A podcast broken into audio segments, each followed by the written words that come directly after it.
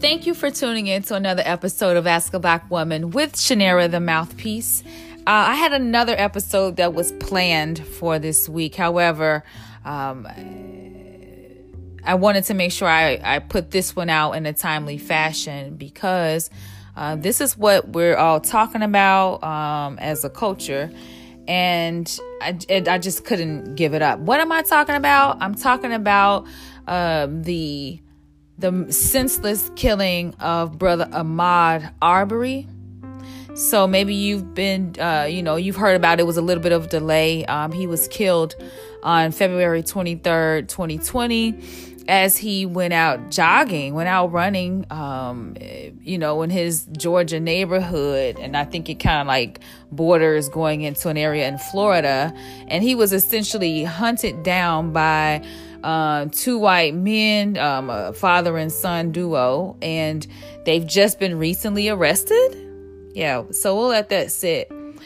So, you know, I don't like to, you know, make this podcast necessarily about whatever's trending necessarily, but when things happen and they they just hit me in a different way, I get kind of upset. I get and I feel like I have to speak. I'm a poet and I'm a writer.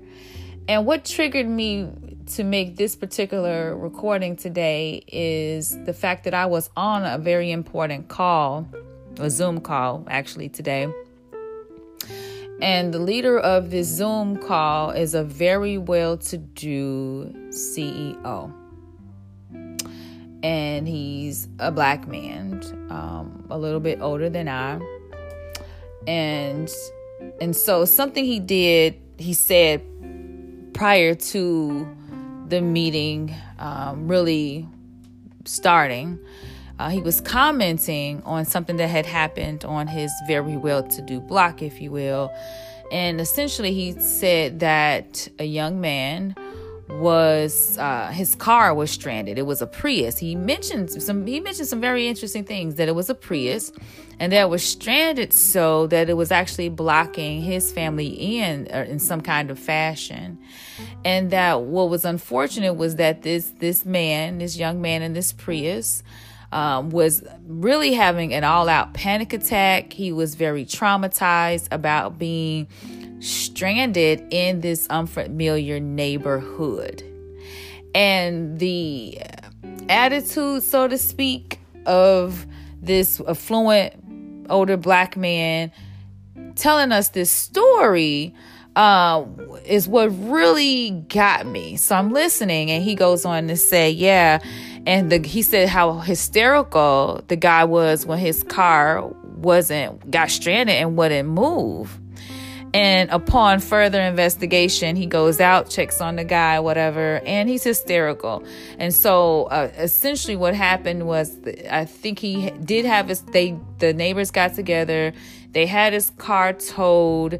They got him some food and some water. They they did the good Samaritan thing, if you will. And uh, the final comment from this affluent black man was that, and he didn't even say thank you. And I I thought to myself, I mean, I the comment floated and then as our meeting began to really get in, it be, I started to replay what he was saying. And so the Zoom call itself was not the place for me to fight the power. It really wasn't. Um, but this platform of mine, Ask a Black Woman, is definitely that that place where I get to to to say some things. And I thought about it and I said, wow, I have a Prius. I have a Prius. And I'm a black woman. And I drive Uber. I up until the beginning of March, I would drive Uber on the side to make money. Okay. And uh if this young man he's speaking of is a black man, I believe he was basically insinuating this on the call. He's a black man in a very affluent Los Angeles neighborhood, and he's stranded.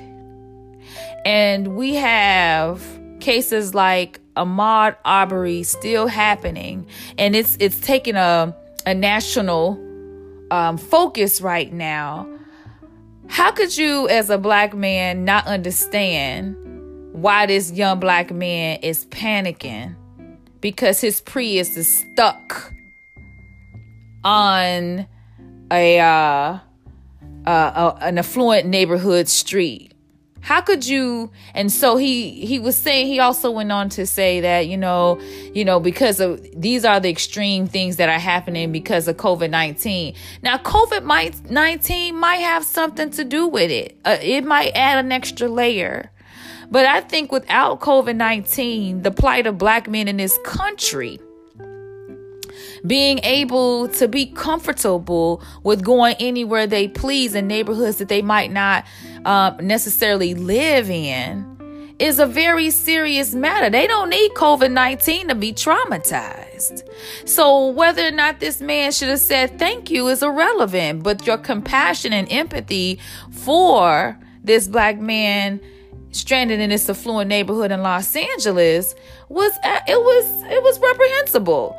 And I thought about it. I said, you know, it could it be that this young man who was driving a Prius might have been delivering food to your well-to-do neighborhood and just wanted to make his money and get out of there as soon as possible. And the stress of having a car break down when you trying to make money to make ends meet is not the added layer that you need.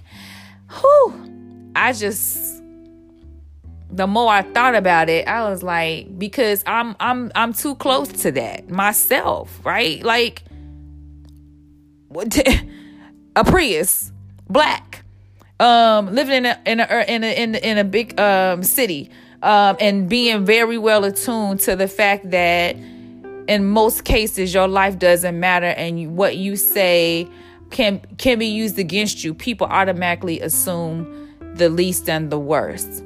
I'll continue. So it makes me think of one of my scenes in uh, my one woman show called um, Ask a Black Woman um, about um, the neighborhood. It's the neighborhood scene.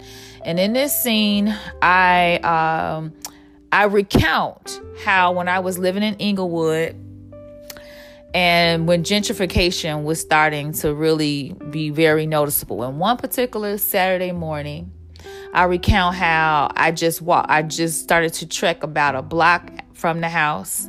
And the moment I got a block from the house, I noticed um, a white woman coming towards me at like 9:30 in the morning. And as we began to get closer and closer, she just an ab- abrupt left to cross the street. And I was like, "Oh, that's strange." Like, man, do I got cooties or something? So she cuts left, and then about almost an hour later, as I'm on my way back, she jogging all willy nilly off of Florence and Crenshaw. And I'm like, wow, they go to the neighborhood. And then right when I get back to the corner by the house, I didn't even know the house behind us was bought up by a white lady. She was out there him hawing with a dog. Her back was towards me. And as I got closer, she could feel my presence. And then she turned around and had the big eyes, the shock of her life, like she was scared to death at like 10 or 30 in the morning. I'm sitting there like, wow. And so I thought it was just interesting on, you know, how uh when white people come into what is normally predominantly black neighborhoods we we're conscious and we know this, but ain't nobody calling the damn cops on them, right? But then in my show, I reflect on what it would have been like had me and my GirlTrek um, crew.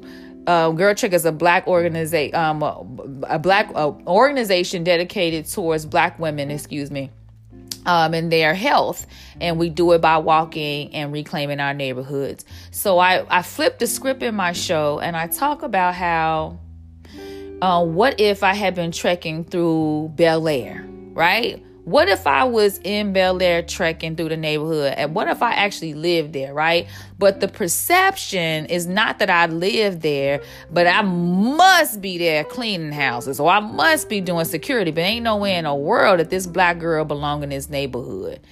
And and I think that no, that's the I know we're supposed to think highly of ourselves, but when you're black and in this country, there is a there's not just the classism thing, economics, but then there's the added layer of the expectation of someone of your race, right?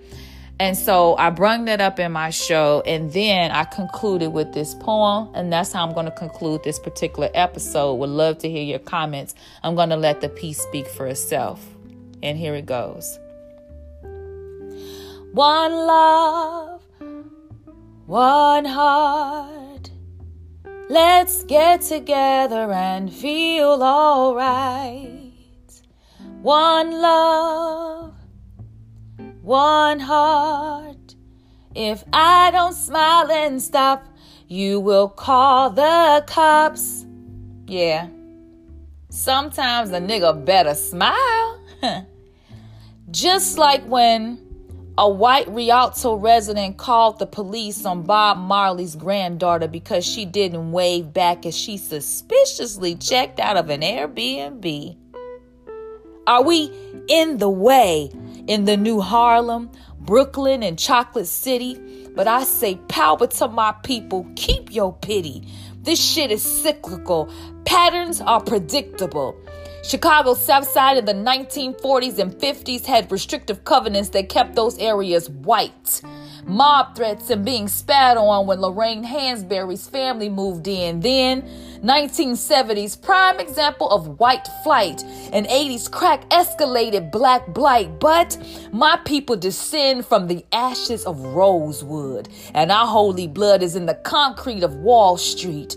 We dance, dance, dance to drum beats in Congo Square, 63rd Street Beach, and Leimert Park. And we paint Crenshaw murals with our beautiful art that get vandalized with swastikas. Don't want to be our neighbors, but make midnight rendezvous to terrorize our venues. Nipsey's death is still fresh. It left most of us shook. Then I saw a white girl named Caitlin in Connecticut defacing his mural live on Facebook. And I know, I know, when we all get to heaven, ain't gonna be no racial divide. But truth is, black pride thrived in segregation. Cause integration for my people means obliteration, and gentrification often means assimilation, lack of cultural identification. And little Tokyo, little Armenia, Chinatown, Koreatown managed to stay true to their hue without decimation. And hey, I want to Trader Joe's or Whole Foods within walking distance from my crib. But hey, F them too for not investing sooner in locations closer to where I live. So, I'm going to invest in the black owned Solar Food Co op once I pay off the rest of these bills. Huh. Massa and them don't want to give us reparations because they know that we know what's best for us. Can you imagine these yet to be United States after the biggest black exodus? Because I'm sure that my ancestors who came through the transatlantic slave trade want me to live anywhere that I'm celebrated, not merely tolerated and hated. So, the next time one of these colonizers says something like, go back to Africa, huh? They ain't got to worry about me no more. I just might go. Peace.